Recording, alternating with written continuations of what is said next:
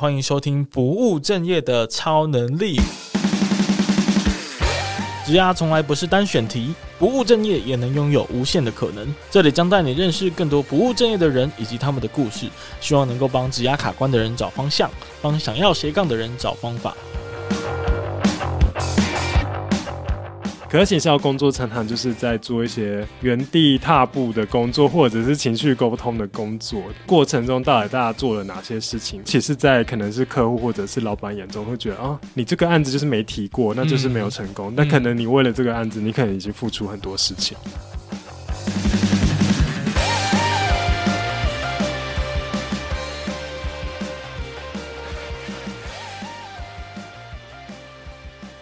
Hello， 大家好，打给贺，我是威廉，欢迎回到不务正业的超能力。大家好，我是行销啪啪的 Ting。我们欢迎到行销啪啪的 Ting， 但在那之前，打破你的节奏。对啊，奇怪的，我本来要讲一段故事的。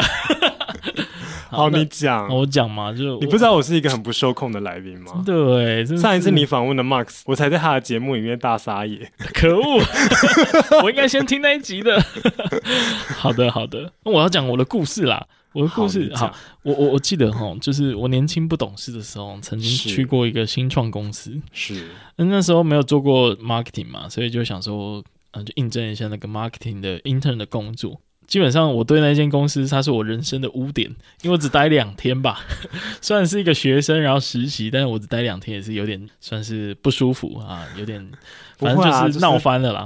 退得很快，我觉得很棒。对，及时止损这样子。好，总而言之，离开的那一天哦，因为我当时其实完全没有做过任何跟行销有关的事情。新创公司的鸡掰老板就把我抓到一个小房间，无所不用其极的训斥跟侮辱。最后问了我一个现在还印象深刻的问题，他说你懂行销吗？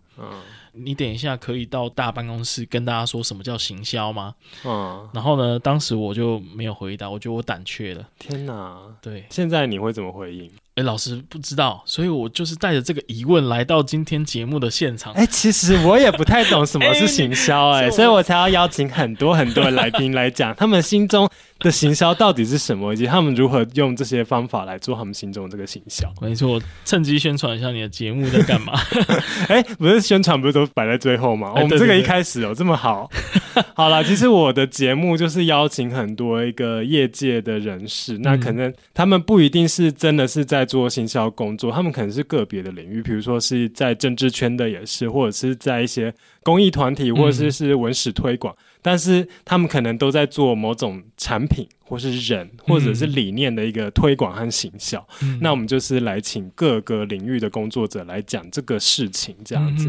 对，所以我的节目挂着行销的名字，但是其实比较偏向职涯反弹，但是又会扣连到这个行销这个主题。对，但不一定是限于哪一个产业。对，所以我之前有访问过比如说政治幕僚，因为政治幕僚它可能就是一个创意或者是一个文案的角色去包装他所要推的一个政治人物，那他前面也会有一些舆情搜集或什么分析一些的市场调查部分。那我也有邀请过就是刚刚讲到文史的推广工作者这样子，因为他就是要推广台湾的一些历史人文。那他们也必须要用很多有趣的一些方法，然后去讲这些事情，才能让大家觉得说以前觉得啊历史课本好无聊，然后现在觉得其实很有趣。对，那其实这些都是有一些行销的一些手法在里面。对，所以我节目大概是这样子。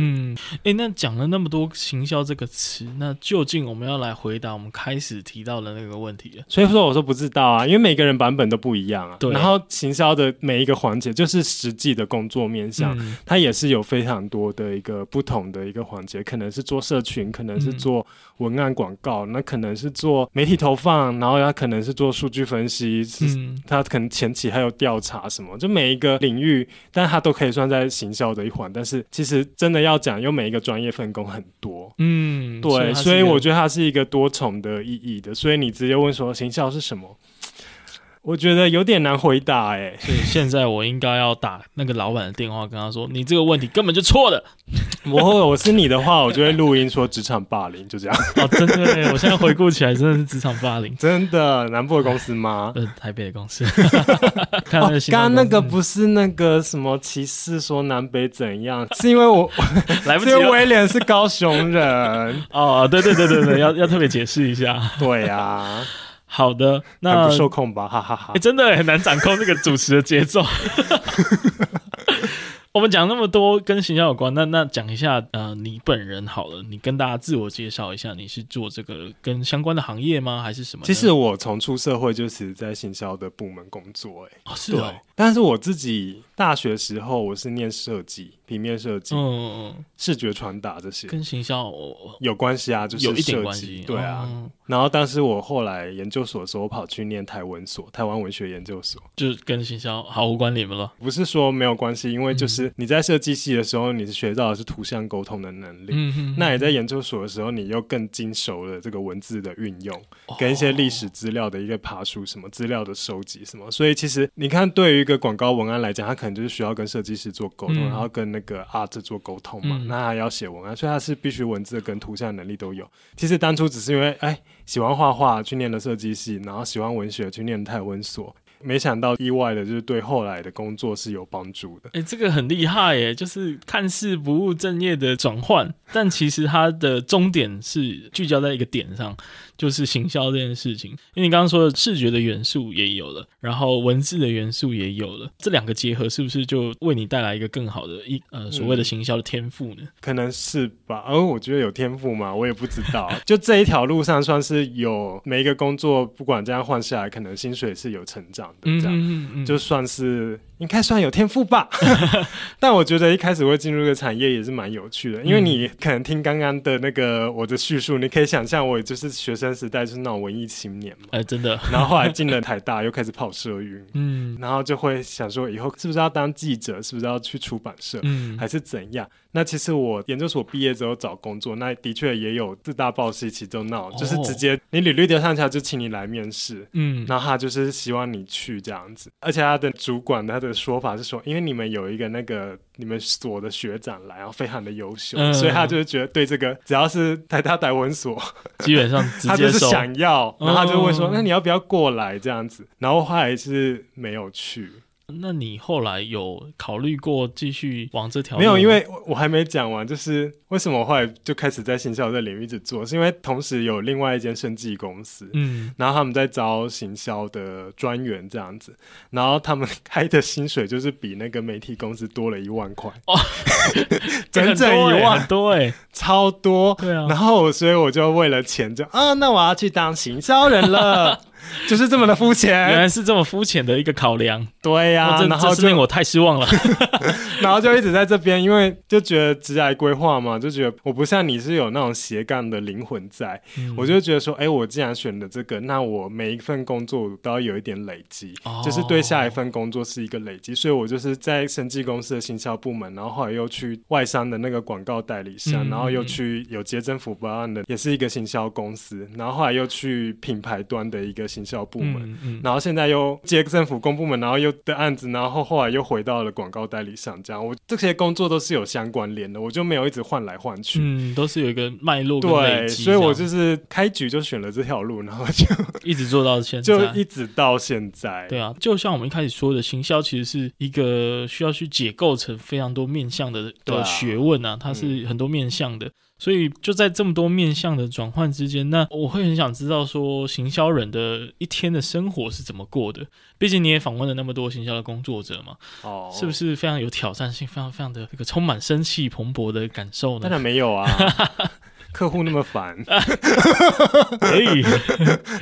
好，不太一样啦，因为我就刚刚回应到前面讲过的嘛，因为行销有非常多的层面，比如说你是市场调查，你是做分析的嘛，那其实也可以算是一个策略面的一个行销的一环，你可能是在帮你的客户拟定一些市场策略，那广告公司的人可能这边跟你买完策略之后，他就是按照你的分析或什么去做一些接下来他品牌行销要做哪些事情的一些规划，那广告公司的人有广告公司的人的生活，媒体公关公司的人他们可能是用媒体的方式去让一个品牌推到大众的面前，或是建立某种那个品牌形象，那他可能就做的又是不同的事情，所以每一个人、每一个领域都不太一样。那活动公司的人就他可能要碰很多器材，他可能要去租音响、租场地什么，然后要去做礼物袋要发送给民众或什么，所以他可能要做手工，要半夜可能还要彩排或干嘛，然后联络经纪人，因为你可能要找演员来什么站台或什么，所以真的不太一样。你真的要问我说行销人的工作日程是怎样，每一个产业都不太一样，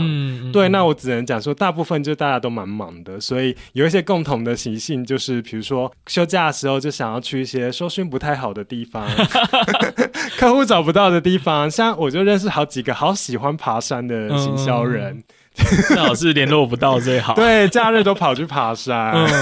对，因为我对行销人的印象基本上也是这样子。你说假日就是很想要到处跑嘛，但我可能认识的没有这么积极啊，他们可能就是想放空而已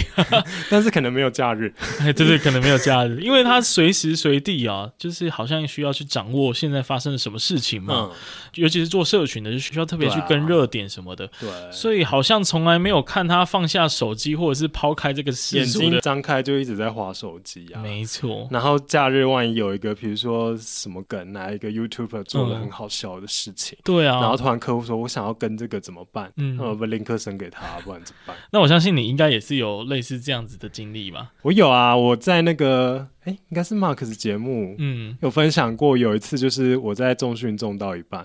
然后突然客户就赖我，就说：“某一件事情发生了，然后蛮重要的，那你可不可以现在写一篇文？”就是我们要发这样，你不能说不行，我在忙。我应该是做卧推卧到一半，我组间休息就真的打了一篇文给他，然后用手机发。我突然很尊敬行销的工作者，所以真的是要跟到这个程度你没有拒绝的余地啊！要怎么拒绝？不知道我们就乙方很可怜啊，甲方就是甲人告告叫甲方啊。我刚才想到谐音梗好像很不错很不错很不错，我第一次听到这个说法我也是刚刚才想到了，甲方就甲人告告，可以把它记起来，好，可以作为你节目的 slogan 没有啦，我们虽然一直在抱怨客户，但我们还是很爱他，毕竟要有他们才会有钱啊，对，而且万一哪一天你到了甲方去了，那可能更好，对，所以其实有一些行销人他可能不一定那么忙碌，他可能不一定是在代理商，或者是他的产业比较稳固，比如说可能是他是通路超级强或怎样，我不确定，那可能他在行销上就比较没有那么竞争，也有可能，对，那我觉得所以真的是好难讲行销人的生活到底是怎样呢？那我想就是离不开咖啡跟喜欢收讯不好的地方，假日的时候我觉得还蛮有画面感的不过你刚讲了这一连串其实大概为我们解构了所谓行销这两个词在实际上产业的面貌里面其实是有很多的面向的，大概快速的了解了一下。那你觉得你喜欢行销的，你现在还喜欢吧？对，我可以这样理解吗？应该可以吧就是工作还是可以继续下去啊，虽然我身边有些人就是他可能是在广告公司待很久，然后待到那个创意总监那是很高的位置，然后身体就坏了就辞职了，难免的，或者是他们可能做了某些工作做很久之后，然后就开始我出来创业好了，但是他可能做的是比如说卖咖啡或什么八竿子打不着，或者开始走一些心灵的路线开始做瑜伽或干嘛一些生活的调剂，对，我现在是还可以就是继续做现在的工作对我刚刚要问这个点就是想问说你究竟喜欢行销的什么层面什么部分的？这个也好难回答你为什么都要抛这种很哲学性的问题就因为大家好奇嘛我不知道可能是规划美好蓝图嘛。当你有一些东西出来，你有一个行销策略出来，你可能会想象出它会有一些很好的成果，或者是你是个意气风发的一个 copywriter， 然后你就想象你的广告丢出去之后，然后就是哇很轰动或什么，或许是这种对未来的想象吧，但当然实际上往往是就这样。而且我觉得你这么一说就是他的成就感其实是可见的有些工作像行政类啊什么，他可能就是做了很多，然后也不一定被看见，或者是他自己也感受不到自己做的好跟不好有什么差别但是像你刚刚所说的就是其实你做的好，或者是贴文弄的好，行销做的好，其实他的成果是可见的，你自己是感受得到的。就像可能是广告公司会想要得一些奖或什么，这是对自己的一些肯定。我觉得媒体投放这种就更直接，就是你这些数据好就是赞，对啊，那它是有一些很实际的一些衡量的一些基准，嗯，然后甚至是最直接就是客户有没有赚钱，嗯，那客户赚钱很开心，他就对你很好，那你也会很开心。对，我想这是最务实的一个。对，所以是有一些，但是我又觉得行销的工作它本身又不是一个很好去掌控产出吗？就好像是你是一个厨师，你做完一道菜就是一道菜，你是一个工程师，你在那边做晶片就出去。可是行销工作常常就是在做一些原地踏步的工作，或者是情绪沟通的工作，情绪劳动的部分，所以我觉得这又是另外一个挫折点了。实际上的成果是很容易去看见的，但是过程中到底大家做了哪些事情，往往那些事情看起来会觉得好像没有产值吗？其实在可能是客户或者是老板眼中会觉得，哦，你这个案子就是没提过，那就是没有成功，但可能你为了这个案子你可能已经付出很多事情，对，这可能是另外一个挫折点，这样，嗯，就是一个比较随机性的东西，比较运气成分的东西，也不是运气成分，就是我们就是要做很多事情，因为毕竟是做策略、做规划、做一些事情，那实际的执行，在真的执行出来之前，其实已经有做了很多的付出，但不一定会真的有一个东西出来。你这么说，我想到以前听过，好像是张嘉玲吧，就是做社群行销很厉害的一个人，然后他就曾经说过，说他做的事情很像在布云朵的云。那云朵就是说你布了很多，但你不知道哪一片云会下雨，所以就很像你 po 很多文，但你不知道哪一篇突然爆红，你也不知道。这个还是已经有 po 了文。刚才讲的一个是我们可能要 po 一则文之前，我们已经做来回的沟通、修改什么之类，那最后才就出现这个一篇文。但是大家只看到这篇文，但是可能没看到是中间可能有很多事情，或者是啊我们跟这个网红合作，那这个网红可能不太好搞，或者是怎样，那可能中间要情绪劳动的部分可能是这个，因为有时候。我们要做很多协调或沟通的一些角色，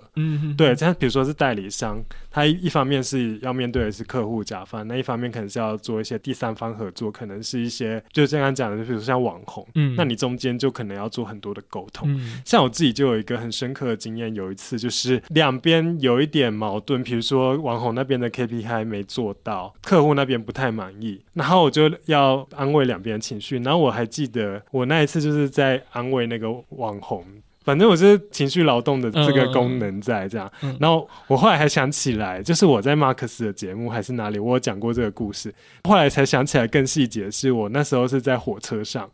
然后我就这边陪他讲安慰他，然后过很久，然后还坐过站我再坐回来，我天哪。对，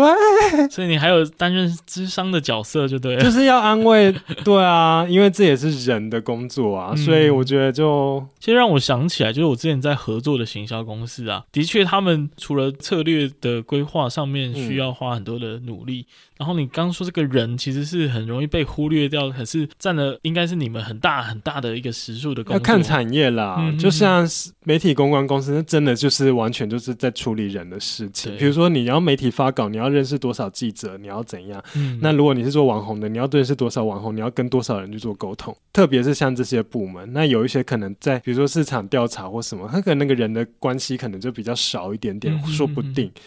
对，这也是回到刚刚讲很多面向的部分，所以我也不知道，了解，好，那我们现在对于这个行销的工作稍微有一个初探，但是因为我们节目呢有初探吗？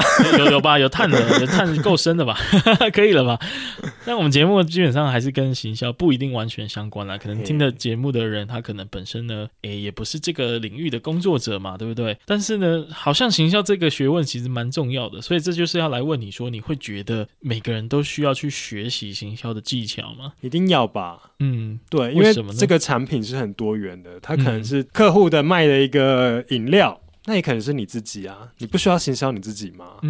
对啊，像威廉就是一个很会行销自己的人吧，不好说。对，你不在做某种个人品牌的打造嘛，这也是行销的一环啊，你是在跟这个大众、跟社会、跟你的听众去行销你自己啊，没错，对啊，所以会不重要吗？我不觉得啊，因为就像对一个漂亮女生来讲，她也要很会用 Instagram 来展现她的美丽吧。好像也是，对啊，那她要懂一点社群吧，对啊，她才可以可以不要浪费他的美貌啊。啊，这也是 也是啊，而且就一个人际关系来说，善用选择适合自己的社群平台来展现自己的优势，也是行销的一环啊。哎，被你这么一讲，突然神圣了起来。对啊，就像威廉很会讲话，所以他就开 podcast 啦。嗯，希望如此。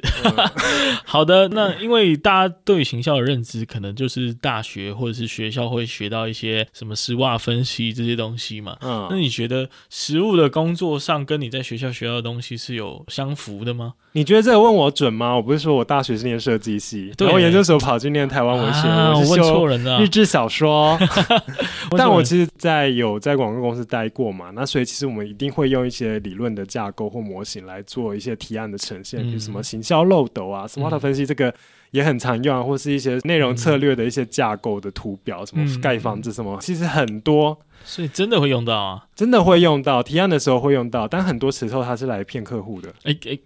也不是骗客户啦，就是说服的过程，伤透了。因为有一些模型有一些理论看起来就是会比较厉害，让你提案的时候更顺利。那当然它某些程度上是也可以帮你去厘清你现在每一个阶段要使用的一些可能是数位行销的一个工具，或是广告它是要做什么用词，比如说行销漏斗就一开始要 awareness， 然后最后要转单，或是培养你的忠实顾客。这个都是一些基础的概念，然后可以去帮你厘清。但当然很多时候我们其实就是要卖我们自己的东西出去，所以这些东西就是用来铺陈，你就是要卖出去，先射箭再画靶。哎呦，哇，这个词用得真好。所以你不能说它没有用，因为有时候在提案的呈现上，特别是你对对方万一是一些窗口是它本身就是该公司的形象，那你必须要用同样可以沟通的语言，或是让它可以信服你，就是哦，你真的很厉害，我才可以把我公司的一些广告案委托你做。不然他自己是行销人，他就觉得那我自己做就好了，你又没有感觉特别厉害。所以这是跟客户沟通或提案的一个工具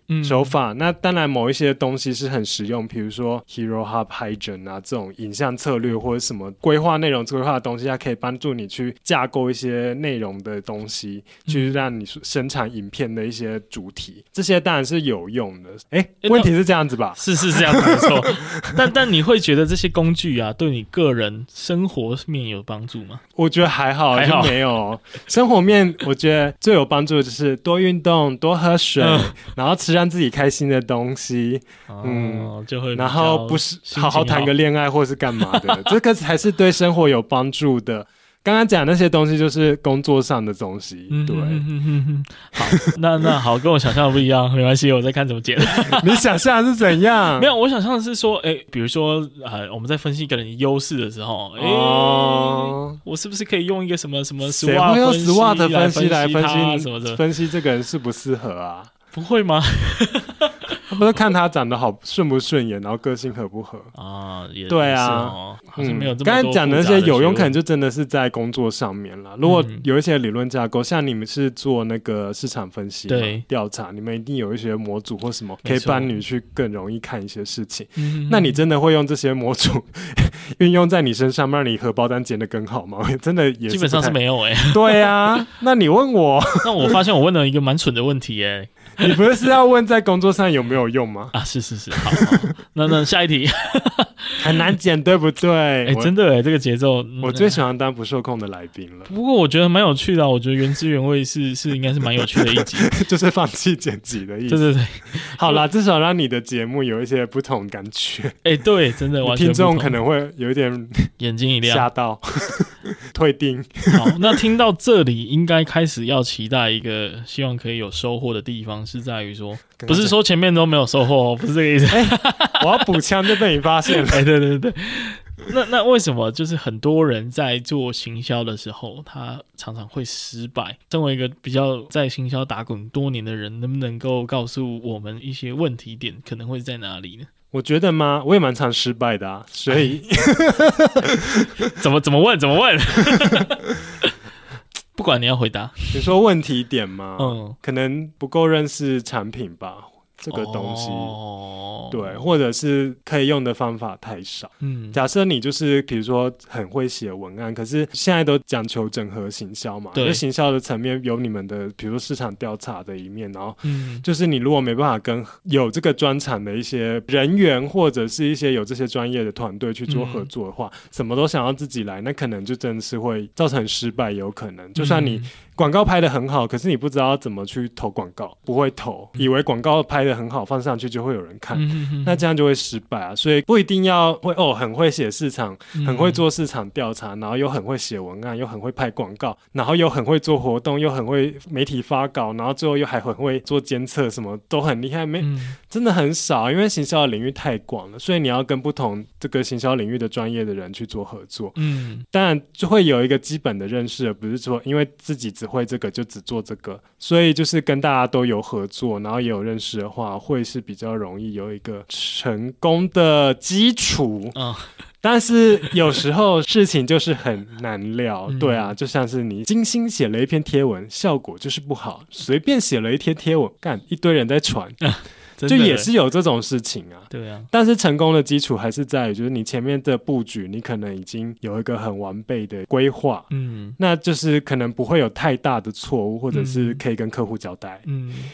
尽量去增加这个成功的几率嘛。对啊，因为威廉才刚在我节目有讲到，就是可以跟有其他专业的人彼此互补合作是很重要，那行销也是啊，嗯，要成功的话。我会这样讲是因为很多的，尤其你刚刚其实有提到另外一个点，是关于到底你的目标，你的 TA 有没有设定好、嗯、这个定位的问题、哦、对，其实应该很多老板在提需求的时候，可能也不一定知道他们自己想要的东西是什么，会不会是有很多这样的问题？不过其实大部分品牌对于自己的 TA 都蛮有掌握的哦，真的啊，就知道我这个东西是要卖给谁。嗯嗯嗯，那可是自己遇过大部分的品牌，他们都很知道。嗯，哎、欸，我就是这个是可以主打谁，或者他本身就有一个熟客。嗯，因为他可能已经在自己的市场已经经营久了，所以他其实很知道说他这是要打到谁，或者谁很喜欢他们东西，或是他就是如何经营一些熟客。但可能是他在开拓新的人的话，他可能比较需要一些其他的建议。其实我觉得大部分品牌都还算抓得精准、啊。哦，对。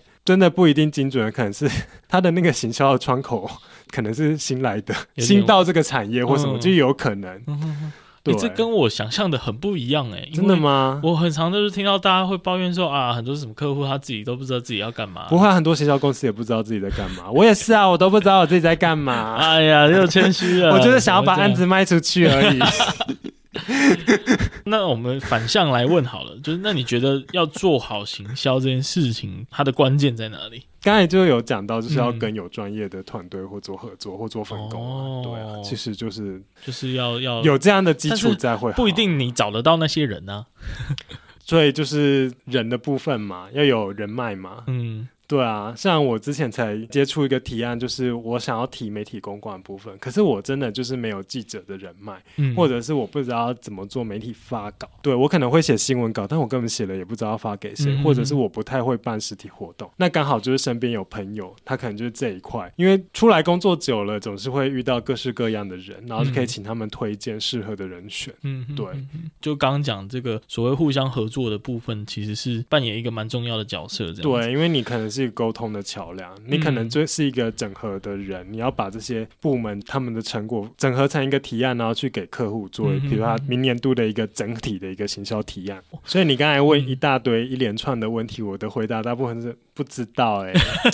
我觉得齁这很难讲，我全部都是这样子对耶这样子那这样子我对观众有交代吗？但我觉得我还是听到了蛮多，嗯，就是你们确实遇到的一些难处，然后还有怎么去奋斗去努力的去跟这些很难的难处去相处所以想要听更多的难处跟更多职场的一些不为人知的一面，或是更多行业内的一些专家的分享呢，请搜寻行销啪啪啪，行销加 PAPAPA 虽然是一个有点情色的名称哦，但是大家不要介意，它里面都是在讲正经的好吗？不过我这个命名的由来的确是有一点情色的缘故、哦、真的、啊、因为那时候我在想说我要叫什么名字行销、嗯嗯、然后加个3个叠字好像蛮顺的、嗯、啊啪啪啪啊 Podcast 嘛、嗯、的啪 party 嘛，就邀请大家来那个做一个声音的派对，然后再来是那个啪啪啪啪啪啪，就觉得嗯不错，哎呀，很有节奏感，念起来很顺，真是有质感的节目。我们节目是真的蛮有质感的、哦，真的真的真的好，我都在别人的节目撒野，然后真的好难掌控，天哪！好，那节目的最后，你有没有什么话想要跟大家分享的？就是搜寻行销啪啪啪，嗯，那欢迎大家订阅追踪，我会把那个相关的资讯再放在节目资讯栏。对对对，感谢威廉大大，感谢今天，就是希望大家都活得轻松快乐。谢谢感谢，然后多做一些对自己生活有帮助的事情。哇，你这句真的是太重要了，多喝水多喝水，然后多笑多笑，多爬山假日又去一些收讯不好的地方，哎、欸，对风景美但收讯不好的地方，远离 WiFi 好难啊好啦，节目到这里谢谢大家的收听，也谢谢听今天来到我们节目、拜拜。哎、欸，对，我们这个是有联动哦，传奇联动，所以我在那边呢行销啪啪啪这个节目也会有一集，但上架的时间我们可能再negotiate一下，就不知道是哪一天。对，欢迎大家去收听，反正两边就是订阅收听起来，行销啪啪啪的听众就去听威廉的不务正业的超能力。谢谢大家。那威廉听众我在这边很疯癫啦，但是就是我们还是有邀请很多业界的一些专门的人士、那如果你也是相关产业的人，就是可以听听他们的分享，那应该会有蛮多的收获。嗯，确实是，而且我相信很多听众是喜欢这一味的这个味道的你说疯癫的疯癫的味道好，对，我们节目的确是一个比较轻松的行销节目收不了尾那我们就卡在这边吧，拜拜。不行，好，谢谢大家 的收听，我们下次再见，拜拜拜拜。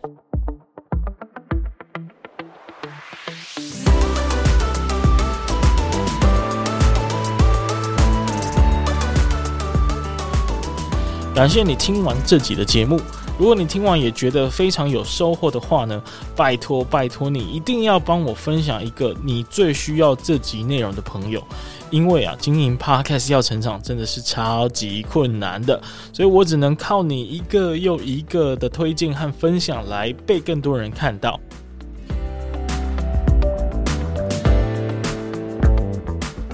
有任何的想法想要讨论的话呢，也欢迎到 Apple Podcast 评分留言，或是到 IG 去找我聊天。那不务正业的超能力，我们下次再见，拜拜。